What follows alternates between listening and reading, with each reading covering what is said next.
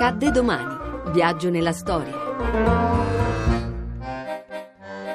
22 ottobre 1964, Jean-Paul Sartre rifiuta il premio Nobel. L'hanno dato a me perché io sono sì di sinistra, ma sono anche un piccolo borghese occidentale. L'Accademia di Stoccolma assegna a Sartre il premio Nobel per la letteratura, per aver creato un'opera ricca di idee e piena di spirito di libertà, influenzando in modo fondamentale la cultura del tempo presente. Je veux témoigner dans la rue. Voglio testimoniare nella strada il legame che esiste nel XIX secolo tra popolo e intellettuali che deve essere ritrovato. Da 50 anni popolo e intellettuali sono separati, bisogna che si riuniscano.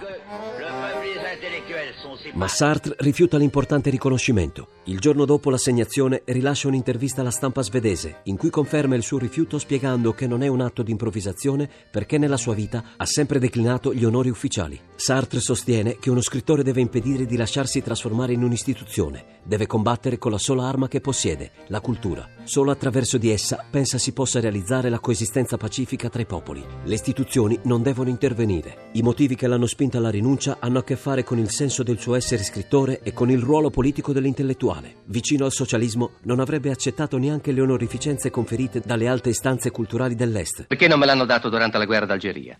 Ero già abbastanza anziano per averlo e conducevo con molti altri compagni la lotta per l'indipendenza dell'Algeria e contro il colonialismo. Nonostante i miei principi, se me l'avessero dato allora, l'avrei accettato.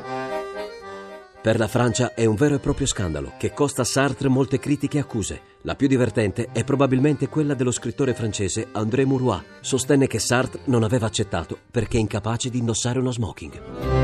A domani da Daniele Monachella, in redazione Alessandra Rauti, le ricerche sono di Mimmi Micocci, alla parte tecnica Alessandro Rosi, la regia è di Ludovico Suppa. Il podcast e lo streaming sono su radio1.rai.it.